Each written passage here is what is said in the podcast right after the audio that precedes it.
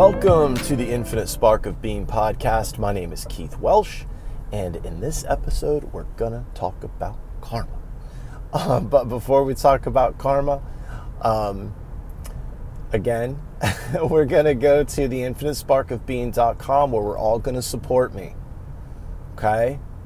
We're all gonna buy t shirts and tank tops and hoodies because we love me and we wanna support me and while we're at it, we're going to buy books. And if you already have the book, buy another one. Buy two or three. Hand them out to your friends. I don't know. Uh, but uh, the third book is on its way. I know he keeps saying that. It's it's done ish. I'm just in a weird uh, uh, place right now, so I can't like crank. Like I just need to put it all together and get it printed. Um, because right now it's just don't have time. Um, also, there's a Patreon with three tiers that you should absolutely pause this, go to the infinitesparkofbeing.com, click on the link, and uh, sign up for the Patreon for $1 a month or $5 a month.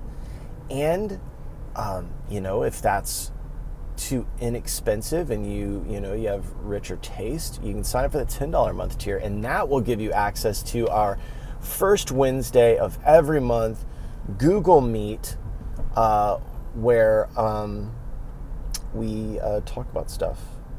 So this month we did meditation and we talked about the method of meditation and an explanation about the mind and meditation and all that stuff. It was a lot of fun, uh, very cool. Um, if you'd like to just check it out though, and you don't necessarily want to sign up for $10 a month, you can always just pay uh, 20 bucks through Venmo, uh, Venmo, Venmo or PayPal. Um, but be sure to get me your email address so that I can give you uh, the link for the Google Meet. What else? Oh, go to the About button on the website, click it, look at my headshot, and read about me.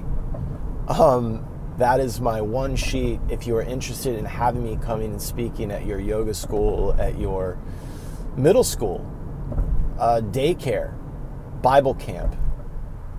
Um, yeah, Bible camp. I'll come talking to Bible camp. I don't give a shit. I will tell you guys about Jesus. I will tell you why Jesus is important. I'll go into it. Um, if you want me to come speak at your uh, grandparents' uh, home, uh, maybe at a 55 and up community, and um, you need to talk to the elderly about stress management, grief and loss, I can do that. Uh, or if you'd like to book some one-on-one time with me, just reach out and we'll we'll, we'll figure it out. Um, okay, that was my cheap plug.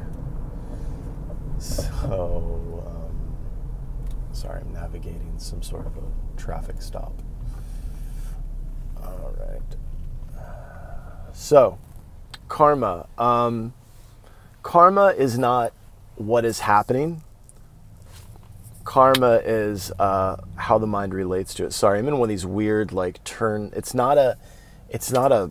Uh, uh, what the fuck is it called? A roundabout. It's a crazy intersection. Is but it's and the intersection happens to be round, and there's a police officer that is there every day and has been there for years and years and years. And for some reason today, everyone thinks their car is about to get searched. Um, okay. everyone got real freaky there for a second. Um, all right. Karma. Okay. Karma is actually, let's start at the very beginning. Let me give you kind of the Vedic explanation of what I think of as the Russian nesting dolls of the body, the soul, and God. In this kind of model, uh, also you find it in Kabbalistic study, you find it in the Gnostic, Christian Gnostic circles, and any occult circle, really. Uh, but, and this is always, just so you know, this is always my understanding of things. That, and uh, I have deep roots in the Vaishnav tradition as well as Karma Kagyu lineage of Tibetan Buddhism. Um, so those are my starting places. right? And the reason I've maintained those two points of view is because they make sense to me. They work with my karma. Um, and it is the root of all of this stuff that we are, you know, repackaging as New Age. But what I've noticed is the explanation of karma and these things is coming from a, I'll just say it, an unlearned place. Um, people are getting their information off of YouTube, memes, reels, and TikTok. And if it's not my reel or my TikTok, you can't trust it. My reels and my TikToks are the only ones you can trust. How about that? So, um, anyway, so sorry, I'm, I'm, feeling saucy today. I've got coffee in me. Um, it is the duty of the human organism, which has an ego structure, a default mode network, bones, blood, guts, pus, shit. It is the duty of that thing to recognize its true identity as soul. Um, as in the Vedas, they would call Atman, which means self, like with a capital S, though. Not the self that ordered new Jordans, the self that really doesn't care about the Jordans. um, so that's when we get into that language of, oh, I have a soul. Well, you, who's who's I, right? I have a soul. I has the soul. Um, no, the soul has a body. The soul has an ego structure, meaning the way you have a car, right? Uh, not that it is that, it just is using it. So we are soul or Atman, self. And then is the duty of the Atman, the soul, the self to recognize its identity as what was known or is known as Param Atman, Brahma or God Source or whatever. So, and, and in that, it doesn't mean that it's more like multiple personality disorder. It's not that you are always God or always soul or always the meat suit. It's that you kind of have to have knowledge and realization of all three incorporate all of that into it. And it's about ultimately seeing the importance and the beauty of the human incarnation, the human birth, inhabiting a human body with its mind and all that stuff. Now, the mind is the subtle body. Uh, what is known as the subtle body is the mind, and that is the thing, the if it is a thing, um, we'll just say a. I like to think of it as an accordion file of like information, right? It's the. Um, it is a. Uh, I'm uh, being flagged on here. All right, good. So, um, that's your karma. That's the mind.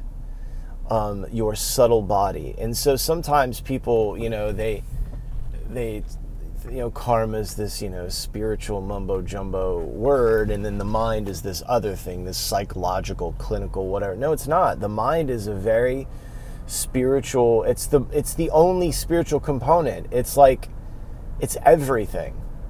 It's all of it. You could see it as a curriculum. You could see it as your learning apparatus.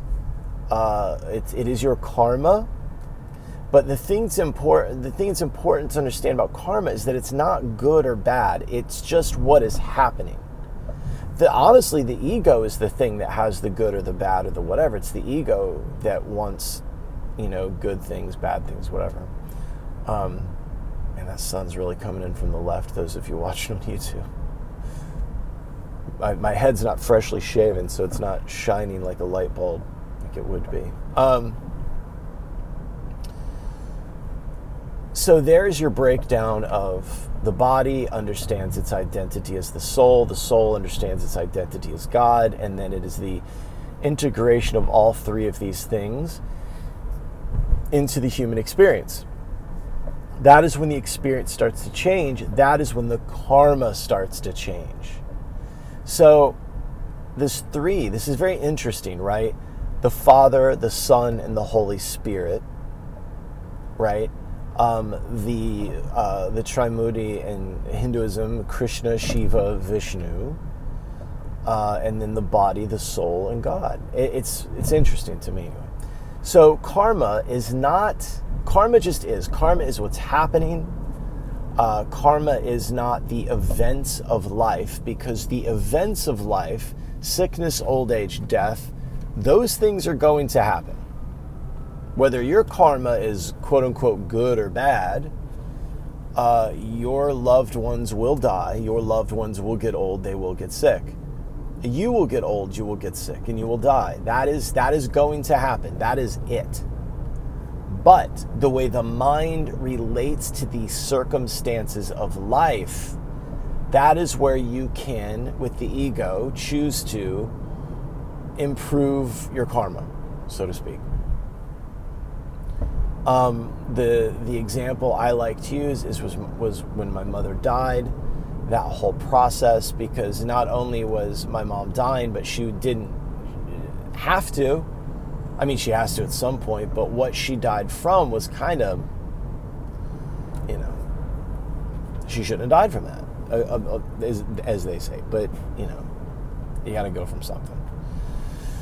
So, you know, at the time, I could say, well, my I felt as though my karma was very good. I felt this huge sense of gratitude for uh, Khenpo Karthar Rinpoche, uh, Lama Losan, Badahari Das, all these teachers, uh, Shanti and, and Prem, and all these teachers kept coming to mind. I was like, man, I'm so fortunate and blessed to have had these teachers that provided me with the lessons that allow me to sit with the death and loss of and the pain of this situation and have my pain, have my sadness, but allow me to be fully present for my mother, to love her and sit there and hold her hand every single day until she dropped her body.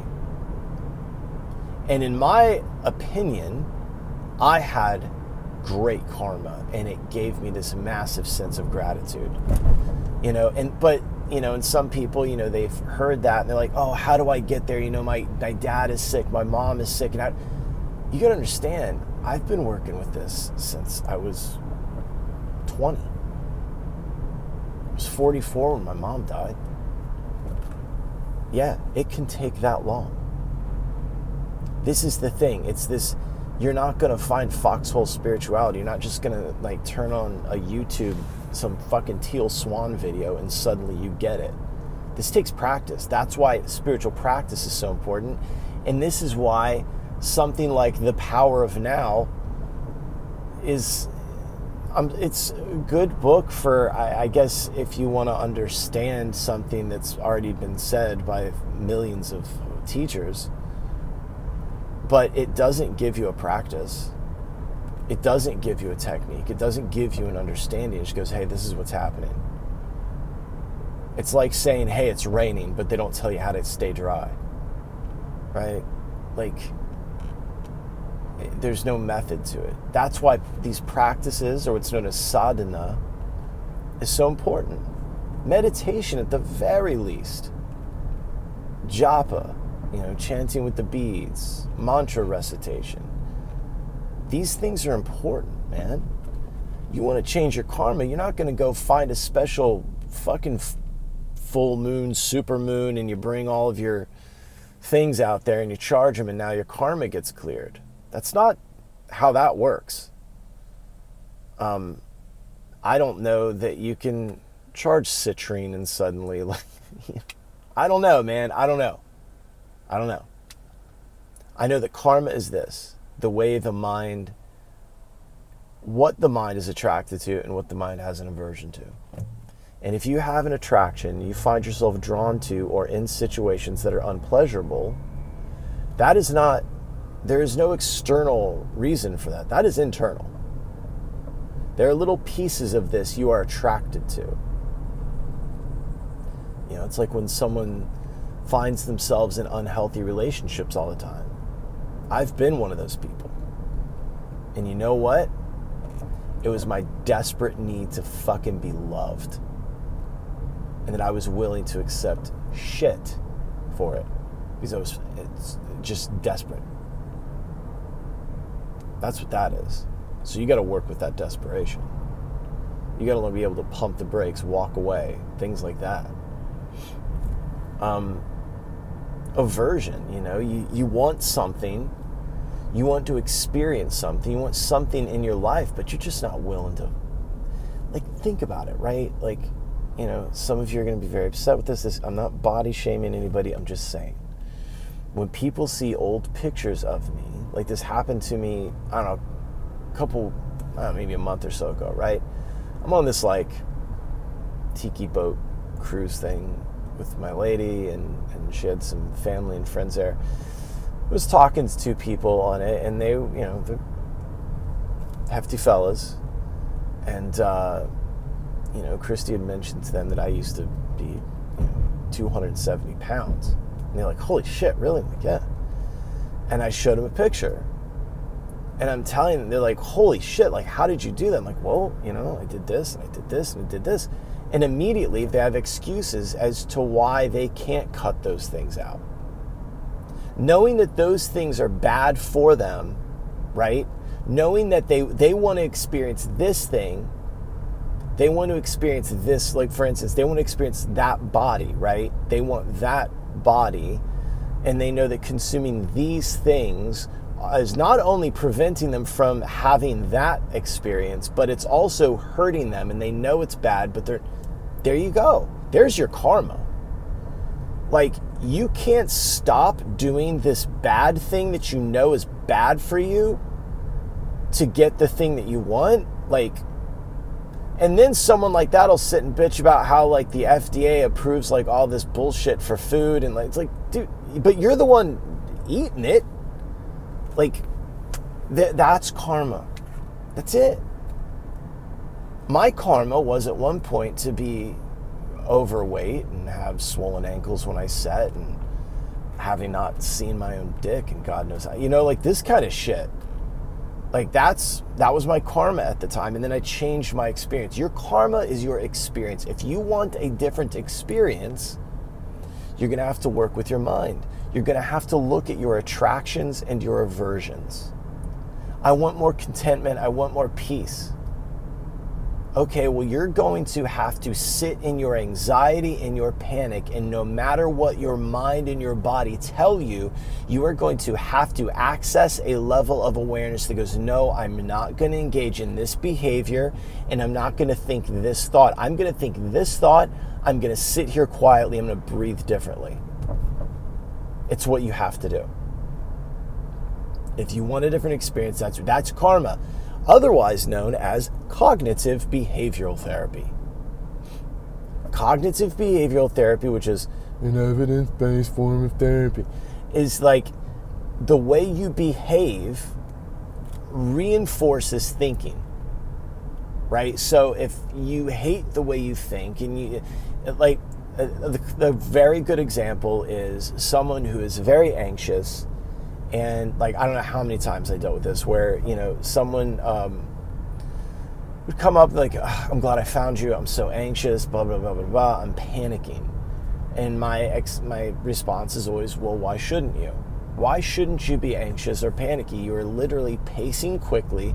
You're breathing shallow out of your chest. You are acting as if something is wrong." And if you physically act as if something is wrong, then the mind goes, okay, something is wrong, even though there's a piece of your mind that knows there's nothing wrong, knows this isn't a big deal, knows that, that you're overreacting, but you can't stop yourself from physically acting as if this is a fucking federal tragedy. You see? So you have to have the wherewithal to deny the urges of your body.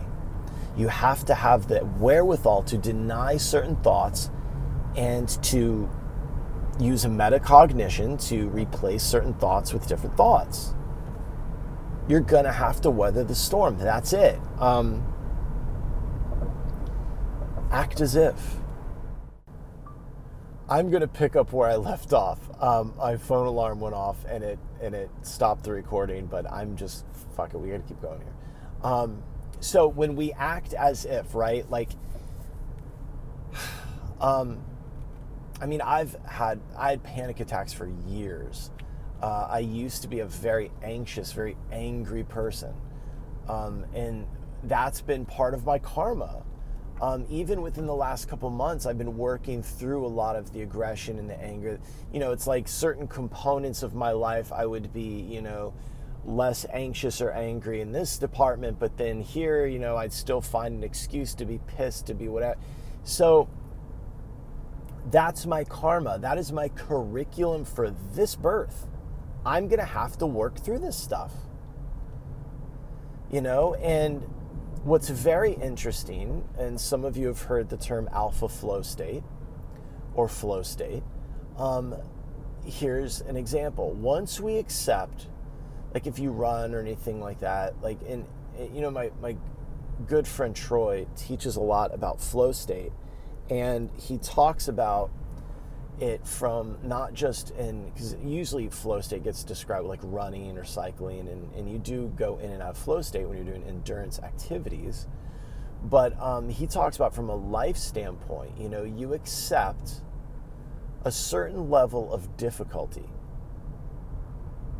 and you know that this task will have its challenges, but you go anyway. It's not that you're pushing or pulling, you're just going. And that I think has been has been part of it for me, you know, like it's certain thoughts I habitually think in certain ways. And when I think in those habitual ways, it creates circumstances where um, I'm met with unhappiness because it sucks, you know. But I realize that I'm perpetuating my own circumstances, my own unsatisfying circumstances, my own unhappiness by feeding into certain thoughts that are creating certain physiological response, right? Because what the mind perceives, the body will feel. So if I'm perceiving a bad situation, something that should be anxiety inducing, whatever it is, then you know, I I'm my own worst enemy. I'm doing this. It's me. It is not that I need a different job or that I need to move or that I need different friends or that I need a different partner. No, it's the way my mind is relating to it. I mean, you might need some of those things, might actually suck, but you get what I'm saying. Um, you know, there's times where we know we're overreacting. It's like, man, I know this isn't a big deal, but I wish, I just, I feel, and then the next thing you know, you're doing something to quell the way you feel. Now, what I was going to say before I was so rudely cut off by my own phone alarm, um, and I had this thought, I was like, this alarm's going to go off, goddamn it. Um, but in the Bhagavad Gita, uh, in all of the literature, okay, well, just any, anything, it talks about, well, I'll just stick with the Bhagavad Gita because that's the thing I'm most familiar with. But Krishna talks about we are a slave to the senses. And until we are no longer a slave to the senses, then we will continue to be led by the senses and we will find ourselves in unpleasurable circumstances. Um, when he says the senses, like we think of it often from this Judeo Christian seven deadly sins way, where it's like I'm a slave to, you know, hunger and food and mouth pleasure and, uh, and you know, I love good smelling things or I like to stare at naked people, whatever the fuck thing is, right? It's not that. He's talking about the nervous system itself because, from a yogic standpoint, yoga, whether it's bhakti, jnana, hatha, you know, you're going to your vinyasa and your yins and your whatevers, those activities are about the body. They are about not the bhakti isn't about the body, but yoga as we understand it, like the folding, the bending, the whatever. Those things are about loosening the body refining the body. And as you do that, you refine the nervous system so that it can sense into three dimensional reality, samsara, uh, material existence, the gross material body refines itself so that it can feel into this human birth in a more beneficial way. Right? That's So once we work with the nervous system, we can feel our bodies respond. We can feel the anxiety, the tension, the whatever, and then we can redirect our attention away from that body and into the breath with something that's more actual, something that's more real, and then we can affect the way the nervous system feels, and we affect the way the nervous system feels through the breath, especially the mind begins to work different. As the mind begins to work different, the experience changes. And the more often we do that, the more often our experience changes, especially if it's an experience that comes up for us often and we work with it in this way. The next thing you know, over time, as these experiences come up again and again, we don't feel as strongly about it. Our mind doesn't race. We don't have these, these bad thoughts and that is, you could call it mindfulness, or you could call it dual attention stimulus, or whatever. But that's that's how the whole thing's happening. That is how we change our karma. That's it. Um, I wish that it was as simple as sitting on a blanket in, uh, at a full moon drum circle at the beach, or uh, you know, keeping a piece of obsidian in your pocket long enough that now your life improves. But it's uh, this is what they knew. This is what these cultures knew. They understood that you have to practice. That's what a practice is. This this fallacy that you're going to do this thing this one time and you're going to hold this lucky charm and the next thing you know, like your life improves because you no, nope. That's not how that's going to work. And this is another thing that, and Lama Losan used to talk about the Buddha saying this that there is the practice so you say there's the Dharma and there's a practice. So within Buddhism, Dharma just means the sutras. Anything that Buddha taught is called Dharma. The practice would be meditation, for instance. Um, if you just meditated without any of the knowledge, the intellectual knowledge, the meditation isn't going to be that helpful. Uh, if you, you, your life isn't going to change that much. You're not going to have the realizations and the understandings that you need. Um, if you just do the intellectual and just read, but you never actually sit in meditation, then again, you're not getting the full picture. If you are just doing bendy, stretchy yoga, but you're not reading the sutras, you're not informing yourself through the Vedas, through the Upanishads, through the spiritual literature, again, you feel good, but your understanding is the same there has to be two. Now, I'm saying that you have to, if you're doing bendy stretchy yoga, you have to also read Patanjali's Yoga Sutras or, or, or the uh, Katha Upanishad or any of these things. I'm just saying, like, there has to be something that you're doing intellectually to change your understanding of life.